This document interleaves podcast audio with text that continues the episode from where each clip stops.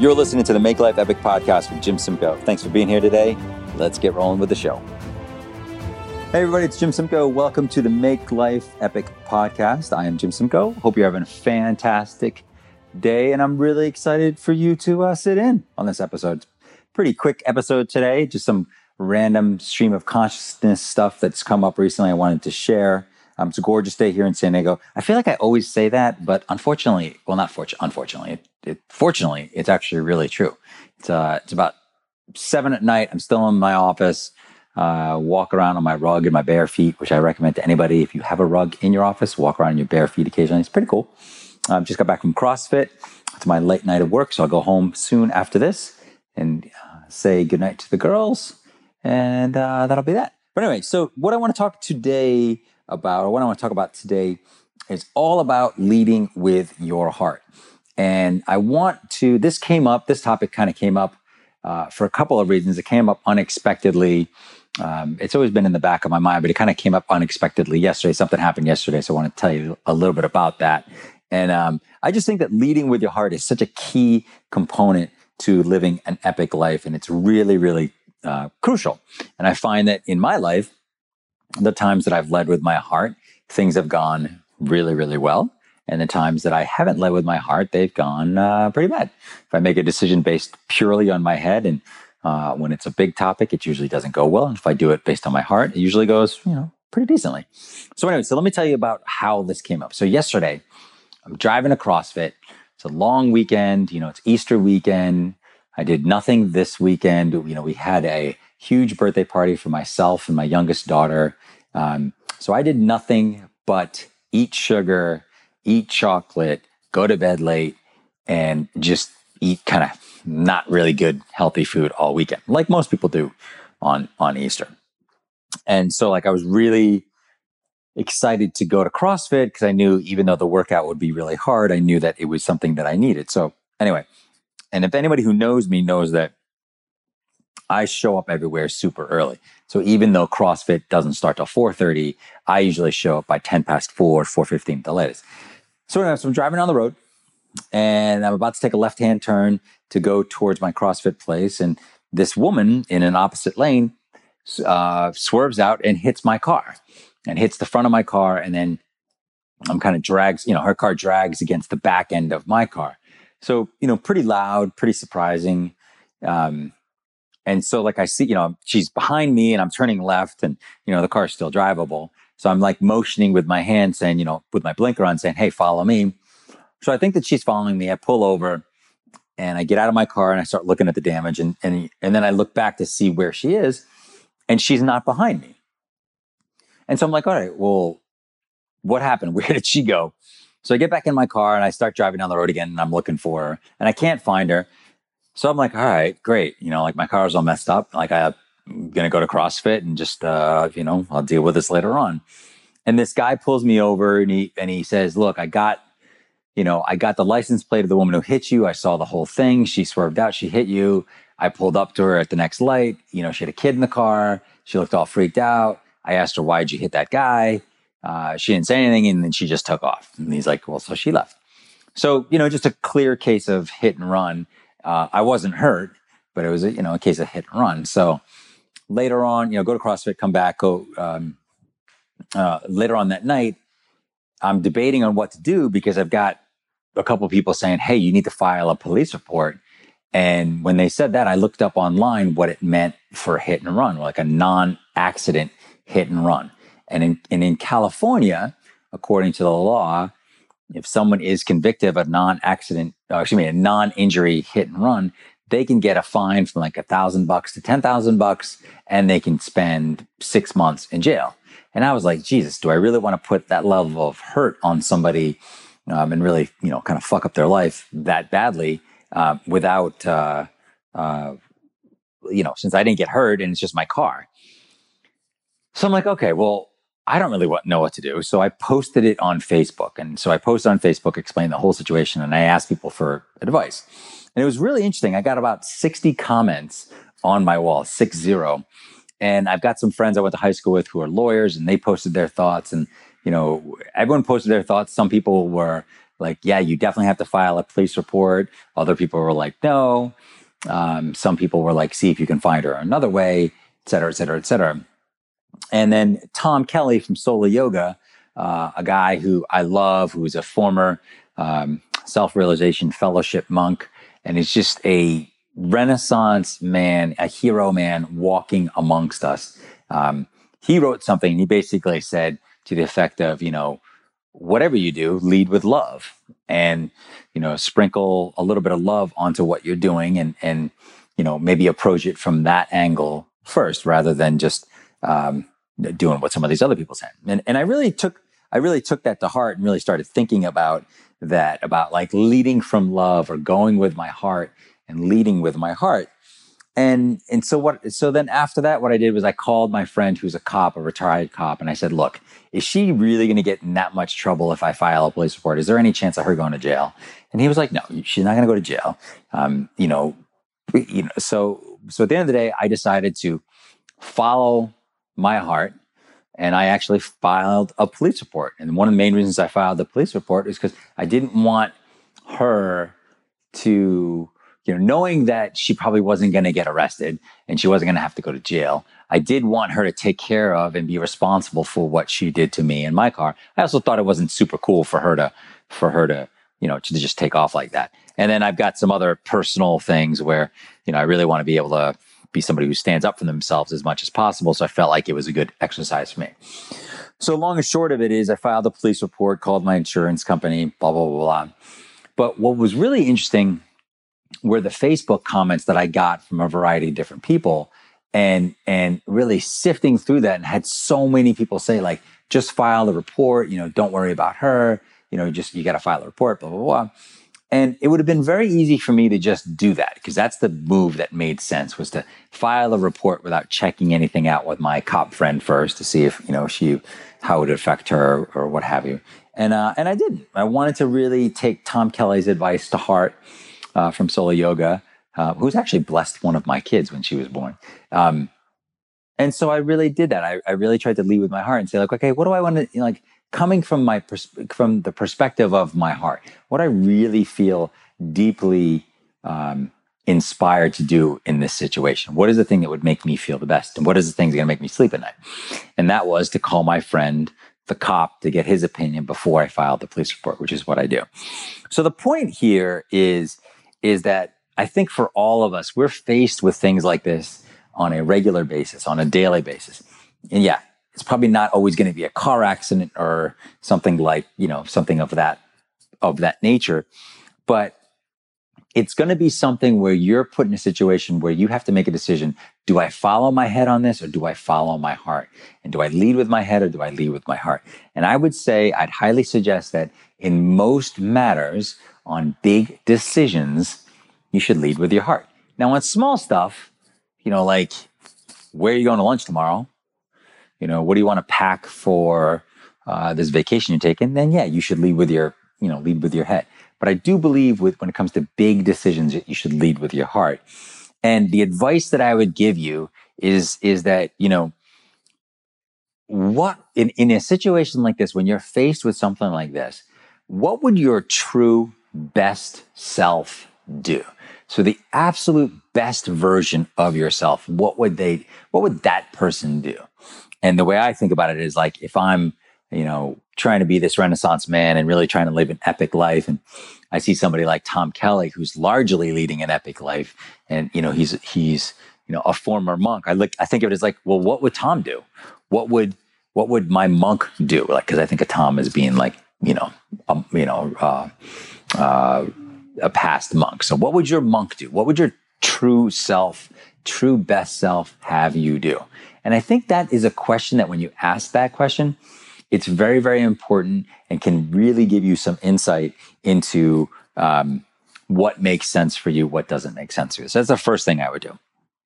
The second thing I would do is when you're faced with a big decision like that, is to think about, is to recognize when you're in your head or when you're in your heart. And the person who absolutely infuriates me with this and drives me nuts, but is always right, is my wife. Because I'll be telling her something about why I'm doing something at work or why I'm doing something, you know, with a friend or what have you. And she'll say, well, you're making that decision. You're with your head. You're not making it with your heart. So I'm not really going to listen to it. And I'll be like, what the, f-, you know, what the hell? Like, what are you talking about?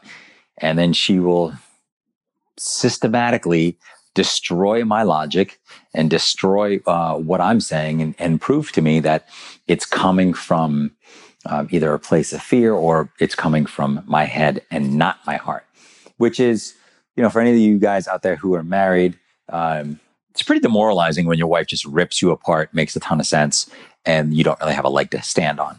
That seems to happen to me on a regular basis. Um, I would say five to 10 times a day, maybe it seems like, but, uh, but it's true. And she's totally right. She's totally right. And I think one of the reasons that, uh, I was meant to marry her was she was going to get me through a lot of this stuff. So I think it's important to recognize when your head, when you're in your head or when you're in your heart. And like, am I leading with my head right now? Am I making that decision with my head or am I making it with my heart? Now, a key part of this is to recognize that there are many decisions in your life that you do need to make with your head, and you can't always make every decision with your heart. Okay. But it's very, very important to recognize when you are doing it. When are you in your head and when are you in your heart? Okay. So that's the second thing. The third thing, which is, I think, very important to being able to lead with your heart, is that you have to be okay with bucking convention. So you have to be okay with bucking society and going against the norms. Okay, so I'll give you one deep end of the pool, really important example, and I'll give you one really silly, stupid example. Deep end of the pool, really important example is Rosa Parks, right? So Rosa Parks led with her heart. She was committed to not sitting at the back of the bus. She did not give a fuck what anyone else thought. She was leading with a heart. She was all in on, on that. And she was totally okay with bucking convention. Totally, totally, totally okay with that. No problem at all, right?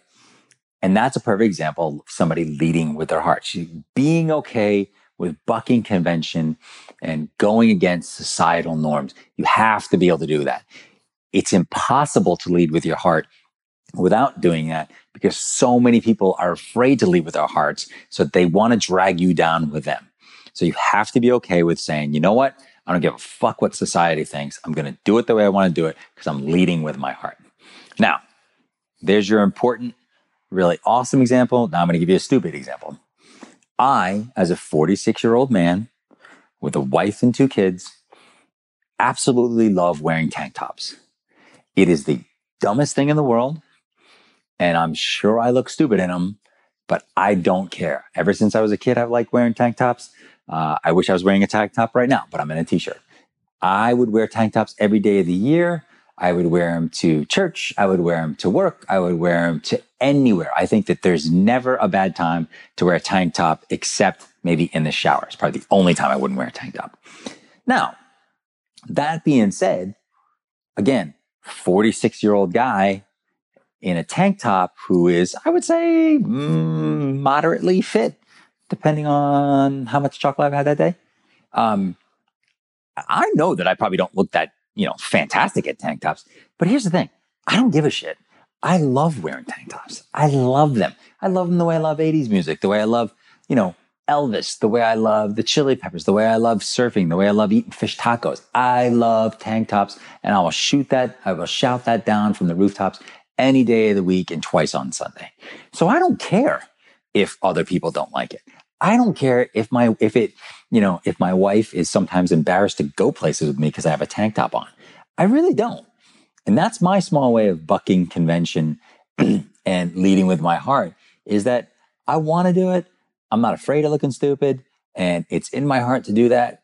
And so I'm going to do it. So on a side note, for any of you out there who are, you know, tank top people, that's fantastic. I applaud you, and we must stand together, my brothers and sisters, because there's absolutely nothing wrong uh, with wearing tank tops on a regular basis, in my opinion. That is the third thing. So, bucking convention. The fourth thing is that when you're faced with a big decision, doesn't matter what it is moving across country, asking somebody out, um, deciding on where your kids are going to go to school, making a career change. I don't care what it is, but whenever possible, try and lead with your heart. Okay. Try not to make those decisions with your head. Try and make them with your heart. What does you, what is your heart driving you to do? I can tell you from my own experience, every time I make a decision with my heart, it usually ends up being good. And a lot of times, if I make a decision with my head and disregard my heart, it ends up being bad. As an example, and I've talked about this before, several years ago, I had a group out of New Zealand give me $15 million to do um, some green, um, green home development in the US. Uh, and against my, my heart, my heart was telling me these are not the right guys to work with, and I'm not going to like this, and it's not going to go well. My head was saying, hey, if I do this, I'll be a millionaire in two years and my family will be set. Well, long story short, five months later, I gave the money back to them. I couldn't stand working with them. And uh, it ended up being a complete waste of, of time. Even though I made, you know, some good money in the short term, it just ended up not being a great deal for me at all. So the fourth thing here is to make the big calls, make them with your heart. Make them start with your heart. Always make them with your heart. Okay which leads me into the fifth and final thing in terms of leading with your heart. and that is to be cool with failing as long as your motivation is pure. So, what I mean by that is be cool with failing as long as your motivation is pure, in the sense that uh, the Dalai Lama wrote this in The Art of Happiness. He basically said, Look, whatever you do, if your motivation is pure, then there are no bad outcomes. And think about that if your motivation is pure, there are no bad outcomes. So he's not saying you might not, you know, you're not going to fail. What he's saying is, even if you fail, it's probably going to be okay.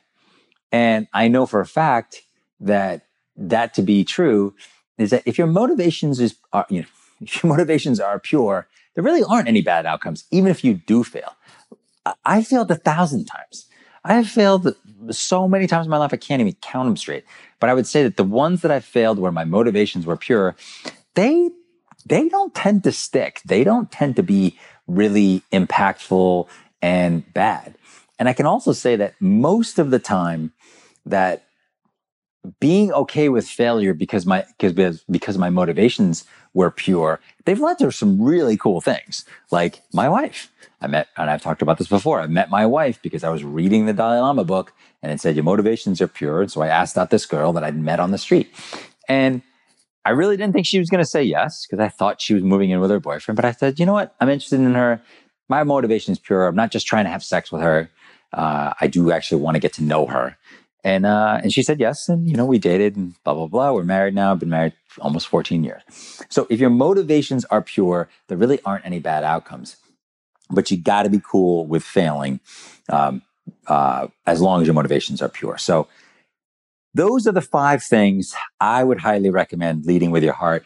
This is uh, something that just, again, came up from the car accident. It came up, and I think it's just an important topic for all of us. Part of leading an epic life is really having no regrets. And I think big part of having no regrets is being able to lead with your heart.